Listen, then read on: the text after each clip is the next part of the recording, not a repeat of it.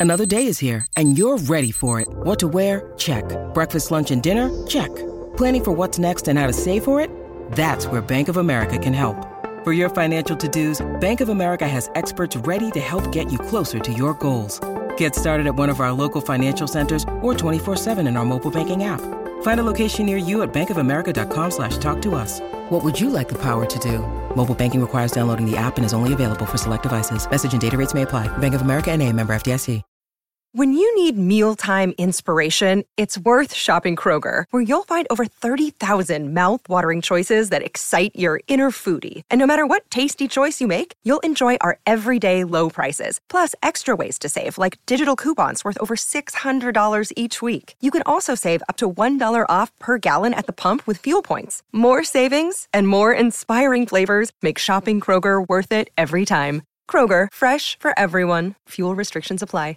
With threats to our nation waiting around every corner, adaptability is more important than ever. When conditions change without notice, quick strategic thinking is crucial. And with obstacles consistently impending, determination is essential in overcoming them. It's this willingness, decisiveness, and resilience that sets Marines apart. With our fighting spirit, we don't just fight battles, we win them. Marines are the constant our nation counts on to fight the unknown. And through adaptable problem solving, we do just that. Learn more at marines.com. Hey, what's going on, everybody? This is the Talking Tactics podcast. My name is Daniel. I'm half hope, double H, half full, half to the hope. Hello, everyone. Carl's back. You guys got anything coming up this week? No, no, nothing this week. Nothing I know so far that I can reveal. Ooh, secrets. Okay. Uh, you can follow us individually on Twitter. I'm at Daniel to look. Carl's at Anchorman616, half hopes at half hope If anything comes up, you'll be a, you'll be abreast of those of those movements. You know, let's let's just get into this week, man. You guys wanted to start with Watford. they are four for four, uh, 12 points. I believe they're third in the Premier League right now. Let's talk. This is good. This is good, Watford. I think it's the first time in their history where they've won four Premier League games on the spin. Uh, well, they've where they've won their first four opening games in the, in Premier League history. This is really good from what they're doing, what they're building this season. So, the last Watford manager to manage 100 games at the club was Andy Boothroyd. Um, would you like to guess how long ago that was? I've never heard that name in my life, so this is my time to embarrass myself. Um, 19. No, it's not that bad. Uh, since 2008. So in a, it's it's it's not that bad, but it, has been a decade since a manager's been there for more than 100 games, which shows basically to how much of a non-place or how much of a passing destination Watford Football Club has been for so long. And yeah, you know, I've spoken on this podcast frequently about how Watford are a team that a big six side will rock up to and beat 3-0.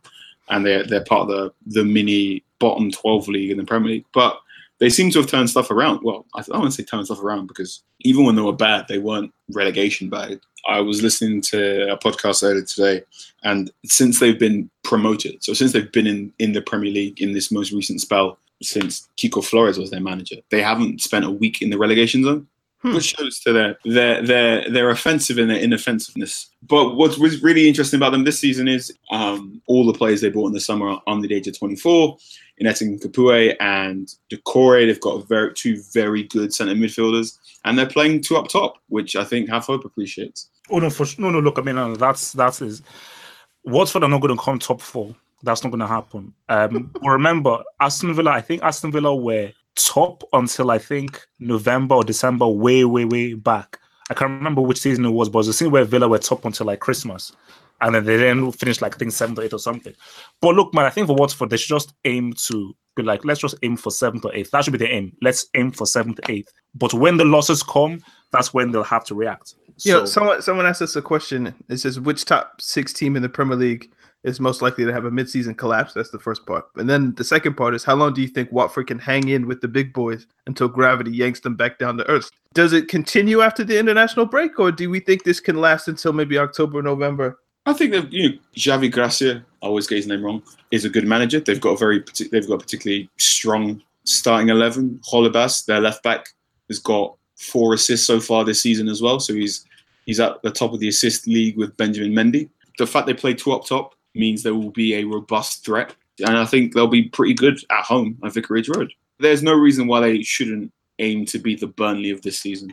Isn't isn't that the gift and the curse though? If you look at Burnley and how Burnley have started to get that Europa League, as Half Hope said, that seventh, eighth spot, depending on what happens in League Cup and FA Cup and all that stuff, it's probably going to be a Europa League spot. Is it a gift and a curse? Yeah, if you want to go straight into Burnley, uh, Burnley were at Turf Moor on Sunday, lost 2 0 to Manchester United, and they were very bad. Uh, and that's, that, that, I, I don't want to. While it's all well and good that yeah, United are back and they, they won a game and it looked and Luke Shaw's doing well. Burnley were particularly poor, and they only really started playing at the 60th minute. But you know that was that's their ninth game so far this season. They got knocked out of the Europa League this week, uh, and so they haven't made it to group stages. Everyone talks about the Europa League Thursday, Sunday. Oh, it's such a chore, blah blah blah. I think it's it is also if you are a team not used to European football and your personnel aren't used to to playing two games a week, it can be such a culture shock. So. Mm. Arsenal in the Europa League is not a big deal because Arsenal have 35, 40 players on their books. They can promote some academy players up and they can go off and do this. And yeah, maybe your average player who's come up through Arsenal would have experience of traveling around Europe. They plan you know, for it. And that's yeah, like it's ingrained in clubs like that, like Chelsea, Arsenal, just basically the whole top six. Like we expect to be in four competitions every season. If you get shocked and you have a great season like Burnley, what happens the next year when you're not used to planning for that fourth competition? Yeah.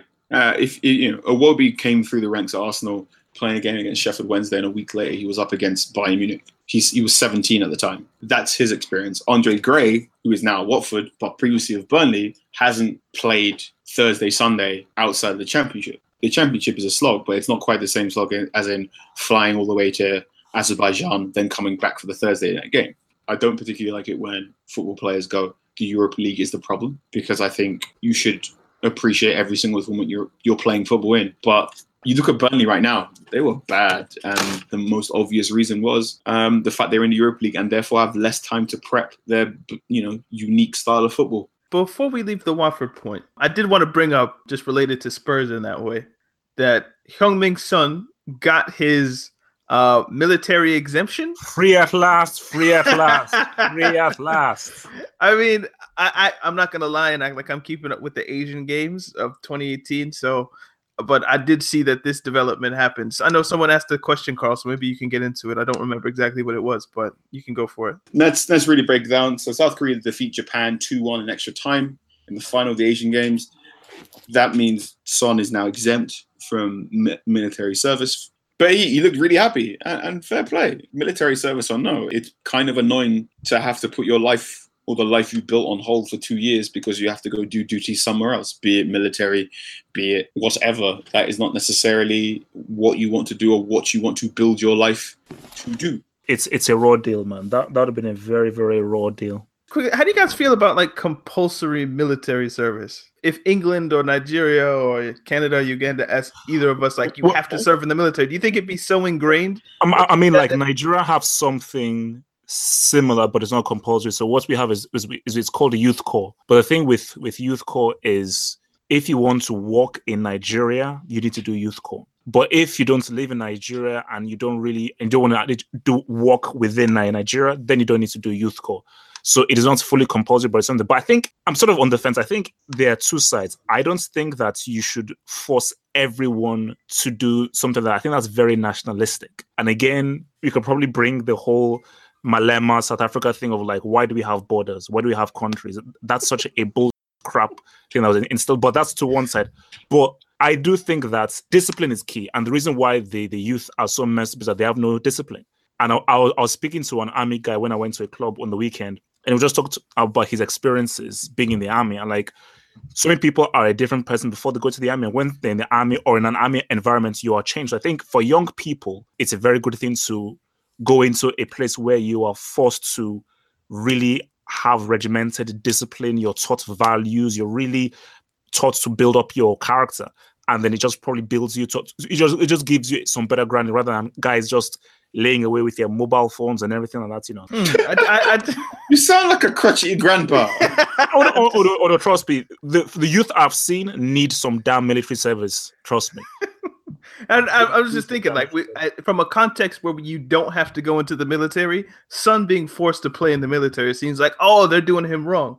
But if you grow up in a culture that you already know from young that you're going to have to do this, I wonder if it's really that big of a deal to him. It might not be, but I, I think I, well, Son looked Son looked happy either way, and I think that's one. He's just won a gold, medal, so obviously you're going to be happy. Korea. And two, he gets to go back and enjoy the life he's in, he's enjoying in London. So why not? Um, I will also like to give a shout out to Jake Warren, who I spoke to last week. Jake Warren is a sports journalist who has done a number of documentaries in North Korea and Oh, basically told me about his experience of watching sports games in North Korea and corrected me on my research about how the North Korean World Cup squad of 2010 has disappeared. They're not. They're basically heroes. So,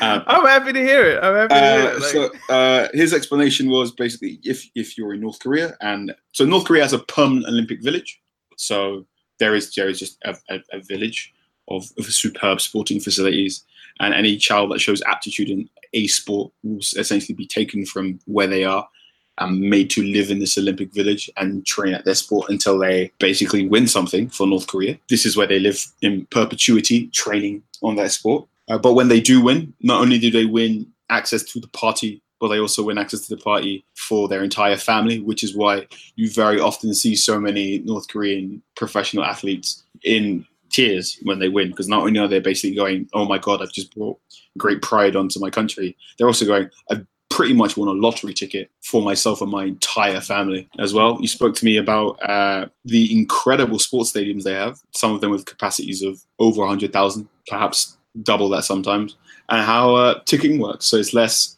I support this sports team, so I'm going to buy a ticket and watch the ping pong, but more I live in this region, this district, so I'll be made to sit in the stadium there. So there you are. There's a quick little crash course in what they're doing on North Korean sport. first game of the week was Leicester Liverpool. You know, Liverpool they ground that one out. Um, something that particularly stood out in the Liverpool game was the fact that um, Jordan Henderson was returning to the starting lineup. So what happened in the Liverpool game? Why they? Oh, Liverpool won ugly, and I think a lot of that has to do with the fact that Henderson came back to the lineup and was moved into the six. That moved James Milner out and Gini Wijnaldum out. So Gini Wijnaldum isn't the number eight that Naby Keita is. James Milner, while a capable, competent centre midfielder, isn't best suited to playing on the left. Once Naby Keita came into the side again and played as the eight, Liverpool looked comfortable and assured. Really interested to see what happens when Fabinho comes back. Because again, not in a match they scored for Liverpool. That's that's four games now. Uh, you you imagine he should come back. You should make it to the Liverpool starting eleven after the international break. But we'll see. Uh, Just as we're recording this podcast, it's it's become known that Jordan Henderson's about to sign a new long term contract. So I don't know who goes where. Because if Henderson's staying for a while, and Gini Wijnaldum's not, you know, seems to be doing well, then who goes where? The Alisson era, yeah, you know, it was a bit silly. I think you saw Jurgen Klopp's reaction afterwards. But Jurgen Klopp was basically going, "You need to play that ball forward." Like in those situations, you need to do that. Says that he will probably get, he probably got a telling off behind closed doors. But also, Jurgen Klopp said in the press conference afterwards that he's glad Alisson made this mistake now at this part of the season. So he basically, you know, I think this will be Alisson going, "Oh wait, the Premier League is different from Serie A. Teams in the Premier League will press me more aggressively and earlier, and with, with a type of uh, consistent authority that, that didn't happen in Serie A, and therefore he probably won't make that mistake again in, in the Premier League. I- let me just start with this. How many times has the keeper passed to the nearest defender? The team have kept the ball without giving the ball away all the way till they've scored a goal. Obviously, I get it. Is that it's a philosophy you want to inbreed into your team that you want to have this possession superiority over your opposition. So my keeper, don't hit it long. We want to keep possession of the ball, and I, I want to keep this whole possession mindset from the keeper all the way on up to the striker. I get that, but my thing is this: is that very few keepers are adept at doing this. The only keepers I know that who are adept at doing this, where you can give it to them at any position and they can keep the ball and they're good with their feet, are Ter Stegen, Ederson, and Neuer. If if you're not adept at keeping it at your as in truly adept, just hit the ball long. I think Alisson can play like that. I think we've seen him do it for Mm. Brazil, for Roma, and in the first few games already at Liverpool. Like he seems adept with the ball at his feet, but you don't have to keep the ball in dangerous situations all the time. Like there are some situations that call for kicking it into the stands or just kicking it down the field. Like you don't have to be wedded to the system this hard. Eh, No, no, no, no. I mean, yeah, pretty much. I just think that, like, look, man, it's like even Klopp. You could even see him gesturing, like after they happened. Klopp was like, "Man, hit it long." You were in a situation where either hit the ball out or hit it long. But sometimes a lot of these keepers just get it into the minds that you know what, I'm pretty good with my face, but I know you're a flipping goalkeeper. Only very few keepers could good outfield players, i.e., Neuer, Barthez, Higuita, although the keepers I think of who could actually be decent outfield players. For but for 99% of goalkeepers, eh, you ain't making it nowhere as an outfield player on, on a high level. To be honest, the last time we saw Neuer try to be an outfield player, it didn't go well, did it? No, no, no, no. Look, it Oh, was no, it was a messed up years. situation, and probably that's why he's the goat. Why? Because he was playing left back. So Well, right. so here's an interesting thing. You know, in, in the same way that we, uh, so here's something that I get quite often when people say so and so player is the best, and I'm like, are you sure? Because I don't watch Bayern Munich week in week out. I only ever see these guys in the Champions League, and like, am I am I sure that this guy is still the best goalkeeper in the world? Like there was a very for a very very long time, I thought Maicon was the best right back in the world, and then Gareth Bell had him on toast, and I went, he's not. I just assumed he had, based on FIFA and, and the two or three weeks I see him in Champions in the Champions League. Are we still sure Manuel is the best goalkeeper in the world? He is, he is, he is, he, he still is, he still is. I can't. I actually, I, Just I double can't checking. answer that question. I can't answer no, that I- question. I, mean, okay, You know so if we go based on form because he's been injured for like a whole season, um, it's it's probably it's probably Ter Stegen. Hmm. I'd probably say Ter Stegen is probably right now the best keeper in the world based on form. But if we just say based on overall, if everybody's fit and if Neuer is fully fit and has games, Neuer is still that dude. Like Neuer is, will still make a crazy save, and he's still the best sweeper keeper as well. And I have more faith and more security in Neuer in goal than I do with Ter Stegen. Although Stegen is sneaking up, so I think Stegen could probably be the number two right now. I mean, the whole De Gea thing is all hype. That's that's that's complete hype. Like he's he's not top, so no way. Oh, Uh, I, I think De, De Gea has has been top two, but I think that this year, I think that this year, as in calendar year 2018, he's regressed to the mean. There was the stat before the Burnley game that of the something like 19 shots on target he's faced, 10 of them have gone in since the World Cup. De What? Gea, so De Gea has faced 19 shots on on his goal. Um, like unblocked shots, but like you know, shots on target on his goal since the beginning of the World Cup. And of those 19 shots, 10 of them went in. Wow. De Gea, De Gea is having a particularly bad spell of form, which is fine because he had, he's you know had the best season of his life last year against Mourinho. Basically, it was it was a statistical anomaly how many goals Manchester United were conceding based on how many shots they were facing. You know, we, we look at defensive systems and how like Burnley stop goals from going in by blocking your shots and doing that Mhm. weird system. Manchester City defend by basically cutting you off at the source. So the, before you can even prepare something, they'll cut you off. Liverpool's system is slightly similar, but that also relies a lot on their centre backs to beat you on the one on ones. United system last season was non-existent. Like it was one of the worst organised defences you've seen in a top team in the Premier League in the Premier League history. The system was entirely De Gea will figure that out and save everything. Uh, and which which is which is an unsustainable plan. yeah, and it worked. It, like for a long time, it worked. And you know, this can work if you have a great goalkeeper. For a long time, that was Real Madrid's plan. Just screw it. We'll just let Casillas figure that out. But you know, this season is not working. There, there was a point of time in recent history, from 2016 up until now, when you're listening, I'd say there was at least a three to six month spell with David De Gea was the best goalkeeper in the world. Probably. Um. So just just quickly, like you weren't here last week, so I guess we can talk a little bit about Mourinho. I've been saying this stuff about Mourinho for a while. I think he's done at the top level. I think I think he's done at the top level, but also I think the best way to describe it is a bit like old man Rooney.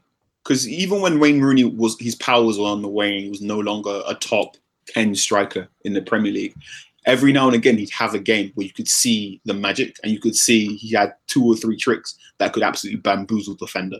You could still whip in a good free kick. You could still drag a left back out of position, etc., etc. I think something that really stuck out after the Spurs defeat was how good Mourinho was at making the narrative about himself. So once again, we're talking about Mourinho. We're not talking about is Victor Lindelof a good centre back. We're not talking about what on earth is going on in the right back position. We're not talking about is Fred any good? Like, is Fred good? I don't know.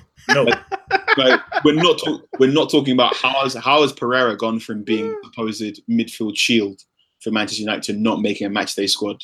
These are things we're not talking about. What we are talking about is respect, respect, three titles, Respect, man. Respect. Respect. iconic man. That, that's iconic man. and that's that's that's Mourinho's strength. When, this is the thing about Mourinho. When Mourinho was good, problem and, and the curse about Mourinho is that you know in his first spell at Chelsea, at the start of his time at Real Madrid, Mourinho would do all these things to deflect stuff away from his players, and his players would repay him by playing good football.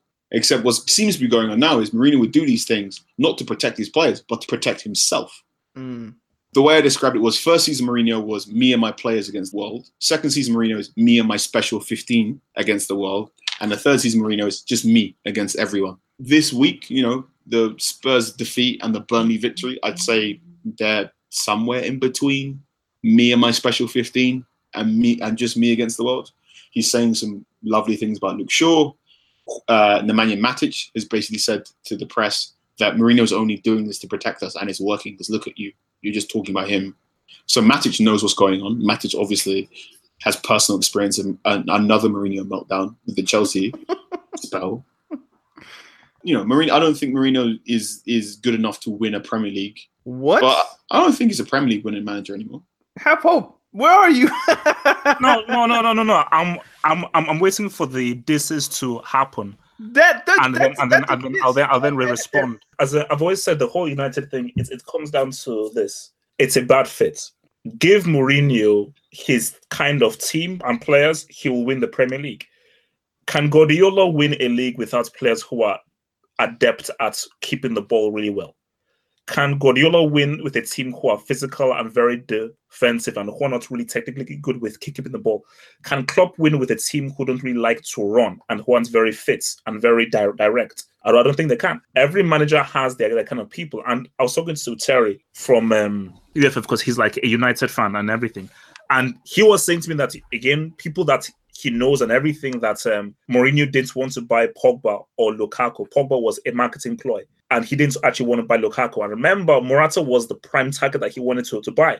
And also, he has said that Mourinho hasn't been backed by the board. The board aren't backing Mourinho. And their targets he wanted in the summer that he, he didn't get. Smalling is trash. Lindelof is trash. Ashley Young is trash. Luke Shaw is average. Fred is trash. Matic, yeah, he aight. Sanchez is now trash. Lukaku is trash. Right, So it's think- like so what you're, you're dealing with like about there is- six, seven bricks in a team.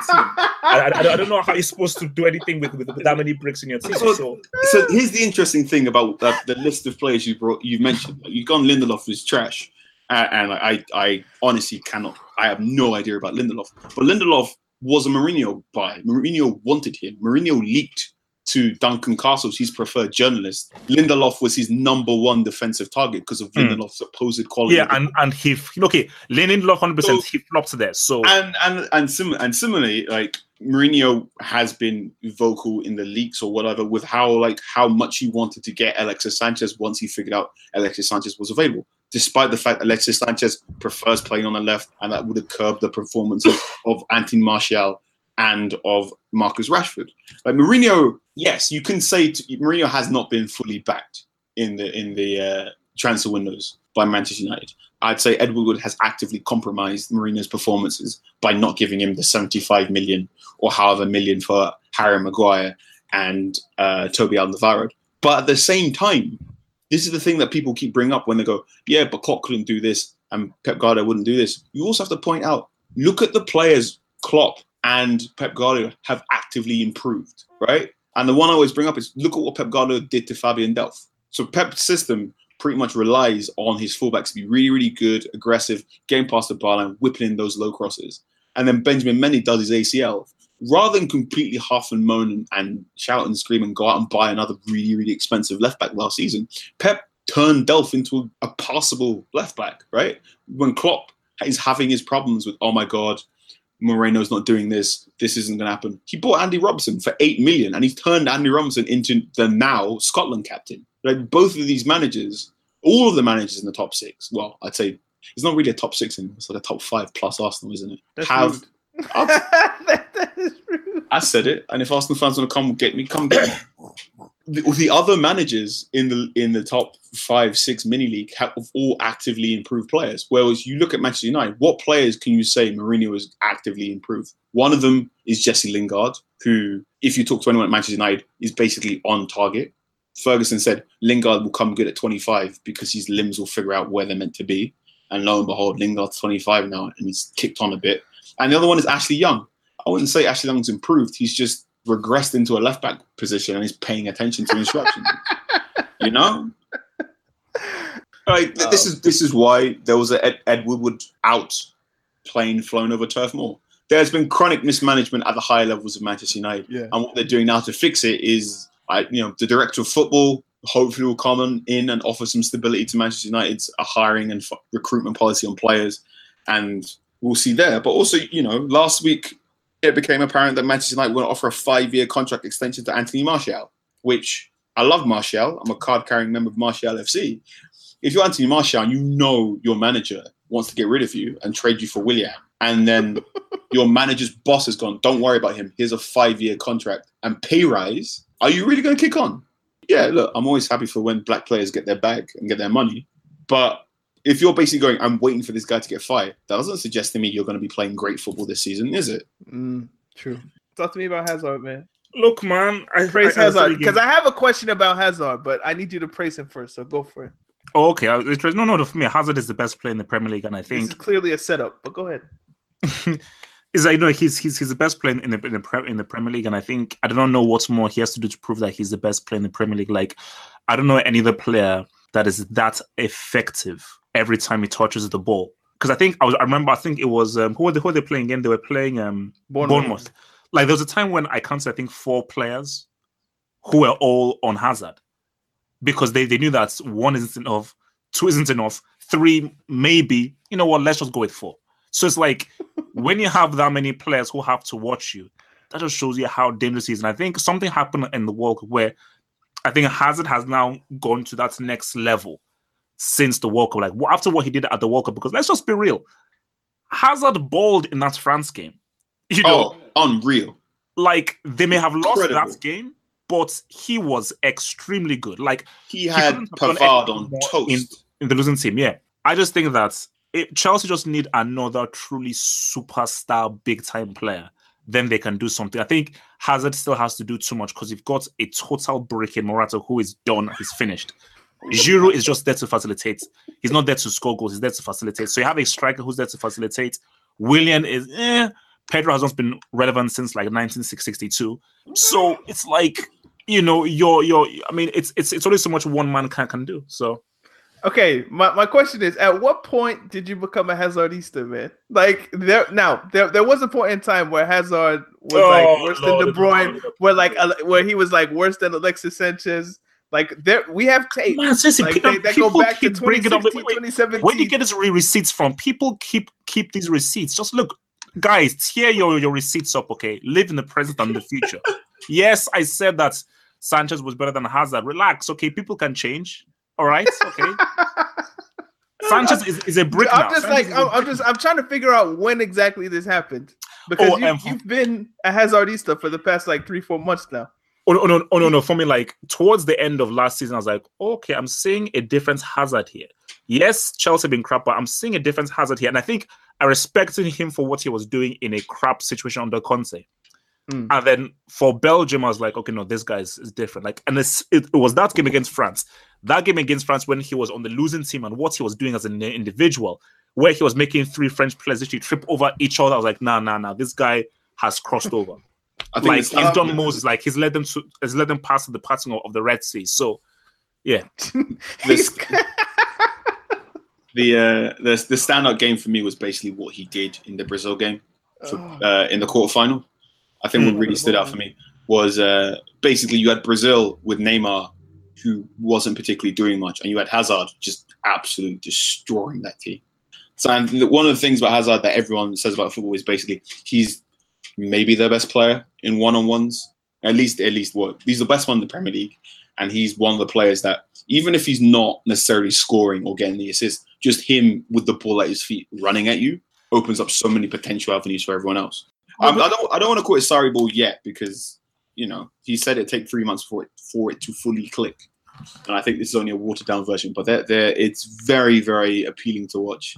Giroud is going to enjoy it a lot because you know Giroud, There's only there's only it can only be so good when you have Giroud and Morata as your strikers, man. like Well, so this is the thing. This is the thing that I think goes. I mean, Morata is uh, is very much a wait and see. The thing about Giroud is slightly different because Giroud loves this stuff. Giroud loves one twos. He loves this one twos linking up with fast players. He did it loads at Arsenal with Walcott and Sanchez, and you saw what he did with Pedro in that in that game Uh, this this is his, this is what he likes doing. He likes bringing players to, to work as the pivot. So Giroud may be the potential starting striker in a very interesting thing. He hasn't scored in almost 20 games. Easy, but relax, but relax, but he's relax. still probably the better option than Morata. Yeah, which says, which, is- which says a lot about wait. Morata. It does, and also says a lot about what this system necessarily needs, right? Like, if if Giroud can get you f- 15, 20, goal, 20 goals in the league, which he has done previously, which is possible, let's say is possible, he does that. He brings Hazard in to get 15. You get Pedro on 10. Willian gets 10. That's top four, which is what you're aiming for this season, is it not? hmm Then you fair enough. Yeah, it's just like there's there's a ceiling on I think how good a team can be if your striker isn't the Oh, yeah. primary goal scorer. It's, it's not Um, perfect, and I think And uh, and also like as as much praise as you guys want to heap on Hazard, he's not a natural goal scorer in the way that a lot of forwards are. I because whenever people because the people always use that to sort of like you know as a critique of Hazard that oh he doesn't score enough goals or assists, but what he does leads to goals. He what he does leads to situations that end up in you creating chances or creating goals. For me, it is more important what Hazard does in how he makes up ground, how he breaks the lines, how he always tries to make the riskier pass, the riskier move, where he, actually beats beats players and does much and pulls off much more difficult situations in tight, harder, difficult scenarios than a guy that just passes a, ball to do that and then he then scores. So what Hazard does creates the platform for people to score that goal and, and get that assist. And I, I so sorry, you can't use these stats to talk about football, man. It's a mixture of stats to one point, but also for football. Watch the flipping game and watch guys what guys are, are, are doing in the game. So Mm. Uh, someone, uh, the only taps asks um, thoughts on Kante's role uh, or his more attacking role. Should Sarri maybe deploy him at left center mid to help mask the left side of Chelsea that often gets exposed when Alonso bumps forward rather than right center mid where he is now on the Azpi side. Um, I remember maybe like before the season started, I, I, put out the 11 that I wanted, and I had uh, Arida Bagalaga, if I'm pronouncing that right, I'm sorry. Kepa. I had Kepa in goal. I had Azpi on the right. I think I had Rudiger and Christensen in center as my central defenders. Emerson on the left. Jorginho, Kante, and Kovacic. And then I had Batshuayi up top. Obviously, he went to Valencia like three days later. And then Willian and Hazard, right? And I had Kante on the left side. And I remember people got on me like, "No, Kovacic is going to play on that side. Kovacic is going to play on that side. Like Kante needs to be on the other side." And my thinking is, to this guy's point, it makes more sense for me to have more balance in that way to put Kovacic on the right side where there's kind of less attacking quality. And if you know you're going to have Hazard and Alonso just kind of raiding that that left wing, why not put Kante there as kind of a plug just in case something goes wrong, you lose the ball, what have you. So in my eyes, it would be more balanced that way. But I think Sarri intentionally wants it unbalanced. I think he wants most of his attacking players on one side of the pitch, or at least his best ones on that side. And then he moves kind of Azpilicueta into almost not quite a fullback, not quite a center back. It's kind of somewhere in between. And that kind of holds the right side of the pitch down just in case uh, possession's lost. Then you have three players who are always back. So I think it, that's done intentionally. So like it's unbalanced on purpose. So I think that might be Sarri's philosophy there. But I'd have to watch it a few more games in order to actually know. like when you're playing a back four, people don't want to listen. When you're playing a back four, your two central defenders have got to be high IQ. If you're playing a back three, one defender can afford to be flamboyant, whilst the two are much more defensive. But if you're playing a flat back four, those two have to be high, high IQ defensively, and Azpilicueta is wasted on the right. Your best defender in a four has got to be one of the two central defenders. It's crazy for your best defender to be playing out wide right. That, that- it doesn't make any sense. I mean, that's that's Hope's opinion. Um, the question was more, what do we think about Kante's more attacking role? Are you guys kind of impressed? Well, I'm sure you are at just how Kante has morphed from DM to central midfielder. Now he's like almost an attacking midfielder. Like, what can't this can guy do? Anything, can do anything. Like, he'll, he'll, do he'll- he'll be a goalkeeper. he'll no, be a will. goal next. He'll be strike. Actually, I guess the progression would be he'll be a striker. Marut, uh, Marut, Giroud and Morata can't score. So I guess it's gonna be Kante next. Like, Seriously, uh, if there's Kante nothing he can't do. more more goals than Morata this season, Morata needs to check into rehab. they're they're level. I think they both have one goal. Like Oh sugar! Yeah, Morata has one and four. Not that great. Although, like, don't talk to me about Batshuayi yet. But he hasn't started a game. He hasn't started a game for Valencia, so it is what it is. Um, let me get rid of this one Chelsea one. And uh with Hazard likely to re-sign with Chelsea, where would you have preferred to see him move three years ago? Madrid, Barcelona, or Bayern? P.S. And this is why I'm asking this. Did DT officially decline the bet with Have Hope? He hasn't officially done it, but I think on unofficially because I'm not head back from him. So I Mm. think he, he he's run away. So I thought this was me for a second. I was like, did DT officially decline? I was like, I didn't have a bet with him for, but then it's like DT from Arsenal Fan TV. Uh, so speaking of Arsenal Fan TV, by the way, I'd have liked to see Hazard go to probably Bayern. I think that would have been cool. At but least no, they already have Hammers though. So yeah, but he could like take over from Ribéry. I don't know. Hazard's one of those players where I don't want him to leave because I like seeing him every single week. You, you you you can't buy a Bundesliga package. Apparently not. Thank you very much, Eleven Sports. Oh, what's what's Jesus. going on? Has has, No, has, it's has- still not, it's still not been resolved. So yeah, look, I can get it on Facebook if I want to do it, but it's not happening. So I want to be able to watch the football and be on my laptop at the same time rather than be on my laptop. so did, actually just just for clarity, have hope. What what was the uh, what was the bet with DT? oh, that's um he said that Arsenal would finish above Chelsea this season. That's not happening, is it? Oh no no, the- but, but, but see, this was done like so. Basically, when we did the, the show, this was done before the season started, and I was like, "Oh, okay, let me just think." Then before the first game, I said, "You know what, F it." Then I then made the the, the video before the first game this season. Say, you know what, I'll go out on, on, on a limb, and also it's for it's for charity. So you give the fifty pounds to a, charity that we both decide upon. So like, hey, you know, Oh, it's that's for charity. Okay, let's let's do it. So.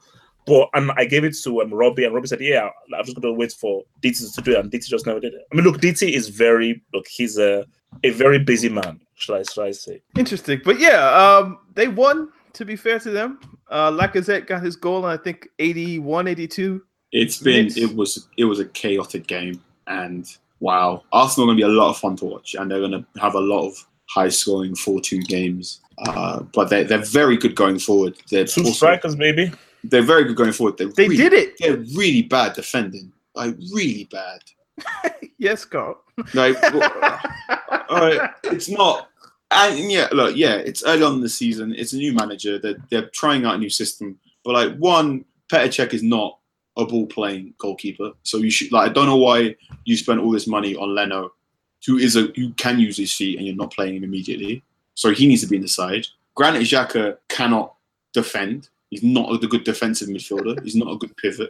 He offers a lot going forward, but that's not good enough, frankly. Like it's way, in my opinion, is way better to take the hit on what he offers going forward and get yourself a proper defender, which is why you should. This is why you bought Tor, uh, Torreira, so you'd be playing Torreira instead of him. Monreal is, is strangely still their best defender, left back, and striker. No, that's mean.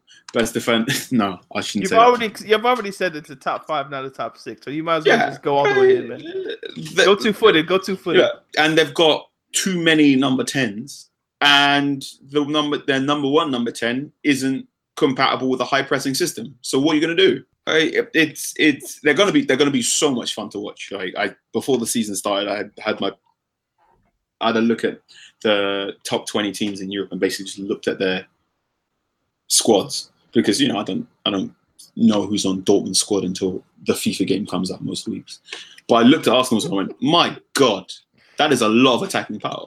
But but you know, one of the big things is you've got Aubameyang, you've got Oba, you've got Lacazette, and you've got Mesut Ozil as your front three in your ideal system, and you want to play pressing. That's not going to work because one of them is not going to press. You leave a massive dog leg, and then behind them, Granit Xhaka isn't the most mobile guy. And there's another dog leg there, and then your two centre backs, you've got Sokratis and Mustafi, who aren't particularly fast.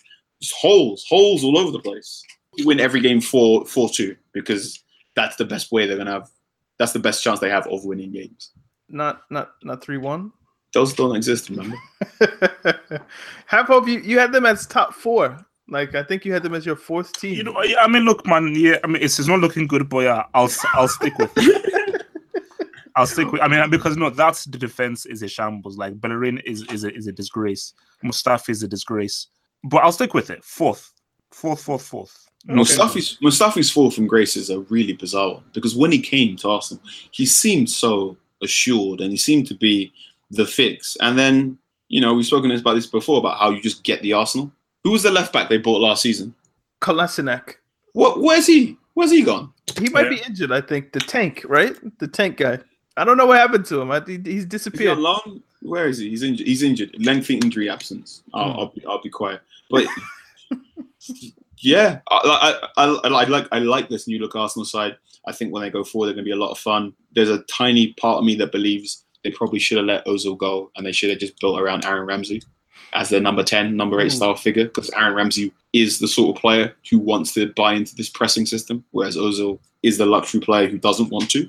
Ozil Or- plays in an antiquated position. Now that I think about it, I, I I don't think there's space in this kind of high pressing four three three world for an old school, well, not even old school, but like a 2010, 2011 number ten. Has the game changed that much in the past seven years to where you can't afford a player like Ozil in your team But without, yeah, without think- having those holes? Absolutely. I think, you know, you only have to look at what Manchester City have done with Kevin De Bruyne and what Tottenham Hotspur have done with Christian Eriksen. Those are two players that, had they been born a decade ago, would have been in this luxury. I'm going to lay on fantastic through balls every, you know, 17 of these passes every single game. Whereas now they're going, I'm doing this. I'm also defending. I'm also in this free eight role. I'm also hmm. coming in from the left hand side. I'm all action attacking player. And, you know, I, I really like Mesut Ozil. He's one of the best football players I've ever seen live. He's one of the best football players I've ever seen on TV. He's one of the few football players who can play a pass that I can't spot when I'm watching it on TV because his awareness of a football pitch is greater than mine will ever be. But at the same time, Arsenal maybe should have let him go. That would have been fun, wouldn't it? Um, d- did it? Did anybody watch the Manchester City game? I I did. did. I did. I did. Uh, Newcastle were good, competent again, playing the Rafa style of where So they had like nine thousand men behind the ball. pretty much, and and you know they they played good football. DeAndre Yedlin acquitted himself very very well. Joselu is one of my favorite like limited strikers to watch because my god that boy tries so hard. Yeah, Kyle Walker scored an amazing goal to break deadlock, which again speaks to Manchester City's strength and depth. That even if their regular personnel aren't going to switch it on, you can rely on a Kyle Walker, a Bernardo Silva, or someone else to chip in. Riyad Mahrez looks like he's learning the Pep system really well. Which again, man, I, I'm looking at Alexis Sanchez now at Manchester United, and I keep wondering he would never have worked at City. He just wouldn't. Blessing in the skies that they missed out on Alex Sanchez and got Riyad Mahrez instead because Mahrez slots in fact way better. Yeah, I, I actually I, I didn't watch the game, so I can't even comment on it really. Um, what was the other subject that we were supposed to talk about? FIFA the best. Let's go have hope. Like FIFA nominees. Well, let's just say that um, I am sort of doing some stuff with FIFA, so I have to play nice. Stay scheming. So yes, yes, yes. No, no, no, no. But, but, look, as nice as I can be, let's let's let's let's, let's be real. People have to make the right choice, and, and the annoying thing with these awards and what pisses me off is when politics gets involved. And it's something that I will fully say publicly, whether I'm working with someone or not, is that make the right dis- decision. Don't make the popularity votes. Make the right votes. And Modric is the right winner. And I think Modric really should have a very rare clean sweep. Midfield of the year, European Player of the Year, should win the one best player at the World Cup, should win this best award and should win the Ballon d'Or. So he should have a, I think, unprecedented clean sweep of individual So, awards. This is the funny thing that I find quite entertaining. Um, you see this in the NBA quite often, where essentially players got so annoyed and so tired of LeBron James winning the MVP award that he basically didn't win it one year, despite the fact he was actually the best player in the year. They were just like, I can't be bothered. He's won it too many times. Let's just vote for Derrick Rose, despite the fact LeBron was the best player in 2012. And I think we're getting to that stage now with Ronaldo and Messi. Basically, we're so tired of this duopoly that's lasted a decade that we don't care. We just want anyone. So when Hope goes, don't go with popularity and let's vote for the best player. I find it quite funny because if you ask me of these three players, of Cristiano Ronaldo, Mohamed Salah, and Luka Modric, who is the most popular player this year? I'd say it's Modric. I'd say most people in football, I'd say the popular choice in, in world football right now is Modric. He is Modric has the weird like anti-campaign campaign. So everyone's saying there's no PR campaign behind Luka Modric. He just gets on with it. That's his campaign. if your campaign is I just get on with it, that's better than any other hashtag in world football. Based on He's won the Champions League for the third time in a row with Real Madrid, and he's taken Croatia to a World Cup final. And he's a generational talent. He's going to go down in the same hushed tones of centre midfielders as, for some reason, Nedved is the name that comes to mind. But yeah, Nedved, I'll say that. Well, I, I, I don't know why I said that. I think it's probably because they just both have like long hair and they're both Eastern European, isn't it? which which says a lot about me. I go on about like you can't compare black players to other black players, but then I've just compared a Croatian guy to a guy from Czechia. So I should um my apologies there. Next question. Should we just get into questions now? We've got ten minutes left. We can. All right, which which is some interesting questions that we can look at. Um, in your opinion, do you think Benzema has leveled up now that he has less playmaking responsibility, or is he just finishing chances that he was missing last year? As a Madridista who's always backed him, I feel it's the latter. I think it's both. You know, Hopes talked about how Benzema's terrible because Benzema, you know, he goes, when was the last time Benzema took it around three players and had to score? And I always said Benzema doesn't do that, not because he can't do that, because he doesn't have to do that. And I feel that now Ronaldo's gone and someone has to shoulder the attacking burden. Benzema is one reminding you of how good he is as a pure number nine, and two, a lot of those shots that he missed last season are going in. I've always maintained Benzema was, and well, I've always maintained Benzema is one of the best strikers in Europe.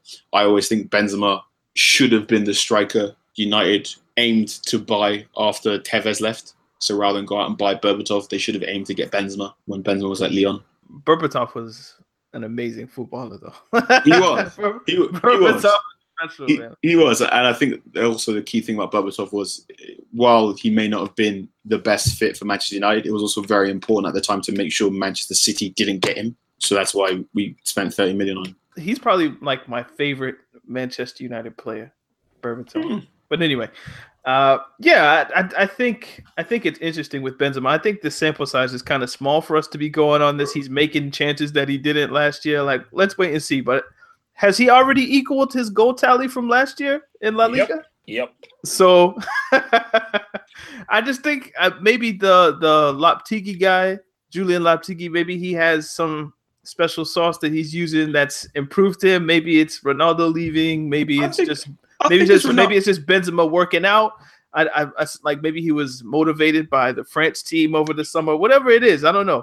But uh, I'm, I'm I'm happy to see Benzema doing well. He's not being called Fat Zuma or anything like that. You know, uh, he's scoring his goals, which is good. Uh, yeah, I think I think a lot of it has to do with the fact that he's taking a lot more shots because Ronaldo's not there. Also, you know, Ronaldo now hasn't scored in his Juventus career yet. So, uh, but he if, has like men of the matches though. If you listen to the to the Cristiano fans, um, he's not he's not scored for Juventus yet. He's also annoying. He's also he's also having the same problems he had at the start of last season with Real Madrid, where he's taking an incredible amount of shots and it's not working. I mean, basically, the glitch in his shooting at the start of last season, it only really resolved itself in Christmas, which by that time La Liga was already gone. So he put more or less focus on the Champions League. How many goals um, do you guys think Ronaldo's going to score in Serie A this year? 20. Still 18. 18. Because I, I, I don't have a number. I was just curious. I remember I was reading a tweet from somebody who's uh, an Inter guy, and I don't I don't know if it was a meme or if it was his thoughts. I've slightly forgotten, but it was like Serie A is like uh, kind of like the university of strikers in essence. Like you you can do well in like elementary school in the Premier League or high school in La Liga, but once you get to Serie A, this is like where strikers are really tested, where they're made, where they're no. proven, where, where, they're proven to be good enough. And obviously, it was propaganda from a guy that like really loves Serie A and Inter Milan specifically. But I thought it was interesting that people have this idea that Ronaldo won't be good in Serie A because Serie A is harder to score goals in. It used to be in, in the '90s. It's very hard to break the 30 goal barrier in the '90s. Actually, wait, I'll say I'll, I'll say like '90s to like 2005. How many times has 30 goals been broken? Uh, so Once or twice, like first, the, first, the first time it got broken was Higuain at Napoli, and then since then it's been broken. I mean, oh, no, no, Shevchenko. No, no, Shevchenko broke it, man. Uh, I think so. Uh, hang on, thirty. Like as as Carl researches, I bring that up to say, like, I think a lot of people for years have said the Messi, Ronaldo goal goal tallies in La Liga, those are kind of inflated because Spain is probably an easier league to get goals in if oh, you're yeah, technically sure. proficient as those players. But but once you go to the Premier League, you're not going to get the 60 goal, 70 goal seasons in the same way that you right. might in Spain. Hello, everyone. I've just looked up 30 goals in a season. So, like I said before, the first person to, to break 30 goals in a in a, a Ser- in a Serie A season recent in recent memory was Higuain, who got 36 at Napoli in 2015-16. Before that, you had to go a decade back to Luca Toni in 05-06, getting it for Fiorentina. He got 31. Before that, you have to go back even further to this is how long it is because I have to say to uh, 1958 and 59. Jesus Christ. Oh Lord! Uh,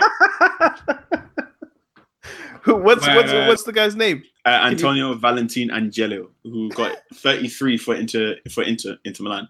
There are quite a few seasons where players have got 27, 28, 29. Only three dudes. Yeah, Three Di, people. Di Natale got 29 in 2010. Edin Dzeko got 29 last season. Icardi and Immobile got 29 last season. So only three guys in the history of Serie A have scored 30 plus. Oh, there's there's more. There's quite a few 30 goal seasons at the start at the start in like the 20s. And like But- yeah, but those goals are like with no offside rule or like whatever. Uh, but if if you want to talk about like goalkeepers couldn't use their hands or whatever. if you want to talk about it was hard to score, it you know, it definitely all true. Serie A was a hard stomping ground to score 30 goals a season. If you look at the player, you know, great players in Serie A who haven't done it. Maradona never did it. Van Basten never did it. Batistuta never did it. Inzaghi never did it. Shevchenko never did it. Totti never did it. was like, But what you want to look at is basically how things have changed in the last decade. So since 2010, Di Natale's got 28, Ibra got 28, Cavani got 29. Then you had Luca, then you had Higuain with 36, and Edin Dzeko got 29, and Icardi and Immobile got 29. I wouldn't put Icardi and Immobile as two of the best strikers in world football right now. I'd say they're Icardi's about- there, is man. pretty good, man. Don't I- yeah. don't respect Riccardi. Put some Respect, respect on man. Name. Respect. Uh, Respect, man. So they're, they're good. They're good. I'd say they're in, they're in the, like the second tier of out and out number nines. Um, I spoke to friend of the podcast Mike Goodman about this before the season started after Ronaldo deal went through. Basically, about does the stereotype about Serie A holding true still work? And he basically said yes and no. And I think a lot of it is to do with, like we mentioned earlier in the podcast about Alisson, pressing. Teams in Serie A do not press in the same way that teams in the Premier League press or the teams in Bundesliga press. So as a striker, uh, you're having to break down a lot more teams that play the low block, which makes it harder for, harder for you to unlock. But also as a striker, if you're in a team that does play a pressing system or does play an energetic style of football, it is now getting easier for you to score. Mm. So it is uh it's traditionally harder if you're not in the top side. It is getting easier for you if you're playing at a better one. All right, that's a that's a good place.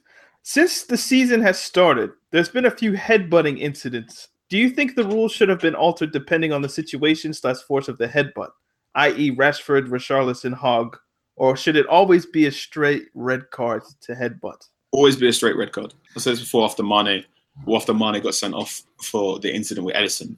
Basically, it's not that is this thing should this thing be a red card or not. The question is, do you like it? And I think uh, you know I'm a Manchester United fan. I don't like the fact that Rashford got sent off for that. But at the same time, that's a red card. Um, Do you, don't do you need- not think it's a, a kind of chicken and the egg proposition? If Bardsley isn't a thug in that situation, um, Guy's a nasty creature, man.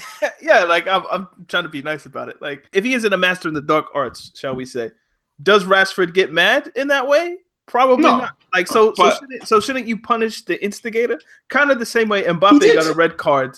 Um, I don't know if you guys watched the PSG game, Yeah. but uh, he got a tackle late in the game, and he kind of rolled on the floor. But then he got up and he pushed the guy over, and he got a straight red. Now, obviously, you're not supposed to push people. You're not supposed to headbutt people, but if you're getting like tackled and chopped and everything all game, and then this one guy just decides I'm gonna do it one more time. I mean, how, how an- angelic are you supposed to be if people are trying to like take you out and kick out at you? Not do something that you know gets you an obvious red card. Come on, man. So the reason the reason the players lead with their head is because previously it was an instant red card for immediately putting your hands on players, on putting your hands on something. So what you've got now is you know you can't hit someone, raise your hands because immediate red card. So now you have this weird thing where you can't quite lead with your chest because that that looks very odd and that's not a great way to intimidate someone. And you can't quite. So the thing that people are, like, oh my god, he didn't lean his head. He didn't lean his head. Rashford did lean his head, did lean his head in like the smallest, tiniest way he was trying to to not get caught. It's a red card. He apologized on Instagram. It's going to be really interesting to see what happens to Manchester United. Now he's suspended because I imagine that puts Martial to number two in the queue for playing on the left hand side. So when Alexis plays, you know, goes off on the 60th minute to be substitute, I imagine that gives more time to Martial, and we'll see what Martial does with that. Um, all right, so there's two more questions left here. Like I said, I'm going to try to get this one quick. If you had to support another Premier League club outside the top six, which club would you support and why? I wouldn't. If I'm going to support another football team, I'm not going to continue to support a football team in this circus that is the Premier League. I'll go all the way down to non-league and support someone else. I'll probably go off and support Leyton Orient. That's my local. Um, Scunthorpe. I don't know. That's an interesting question. I haven't put much thought into it other than just like the past 30 seconds. I kind of like Southampton, although I don't really like their kits. You, But- you want you want Mark Hughes to be your manager? And I just like the kind of the ethos of the club, man. That I like that vibe. But. I, again, I haven't put much thought into it. Maybe Brighton, now that I think about it.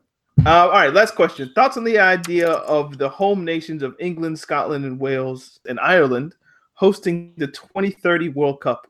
It was recently given backing by the president of UEFA.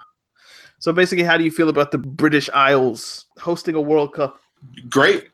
I I want a World Cup in England in my lifetime, and I don't particularly think you know I don't particularly think you need. You know, I'm gonna I'm gonna be English exceptionalist.